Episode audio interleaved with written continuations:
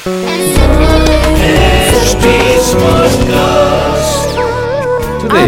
our idea of success has become purely economic. Fever F M production. Not a single it is not intelligence that we value, it is not wisdom that we value, it is not beauty or aesthetics that we value. Now, it is not the question that you're asking, attainments that we value. Can you give me some tips? Who is the big man in Coimbatore? If I ask, people will only… I don't give any suggestions to anybody, nor advices to anybody. Name the wisest man in town, the most beautiful man in town, you will naturally turn inwards.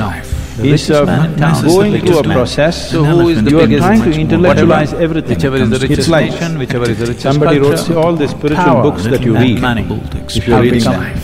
It's a sure way to see that you will never be spiritual. It's a very rudimentary way of looking at life. Because you will know all the jargon, right now, nothing will happen within you. I promise the American people, because you will intellectualize everything. Everything, what should have been a living experience, you will make it into knowledge. Knowingly or unknowingly, they have taken on the leadership. So there are simple methods. Now, what we are offering as Inner Engineering is essentially this. If you give me Twenty-eight hours of focused American your time, workman's clothes. If you give me twenty-six to twenty-eight hours of focused Chennai or Bangalore, I will build a vehicle for you. You look down below the knee, which will naturally transport you. More than sixty percent is wearing. But you want it today evening. When uh, we have the most intricate turn-in, there are over one hundred twenty wheels in the country, which are unique slogan. Many of them are done. No other culture on the planet has the right to freedom. Fever F M production. Why is everybody wearing not even American choice. Executives' clothes, American choose workman's clothes. That, as if that's not enough. If they tear their trousers, everybody tears their trousers. Kind of deal.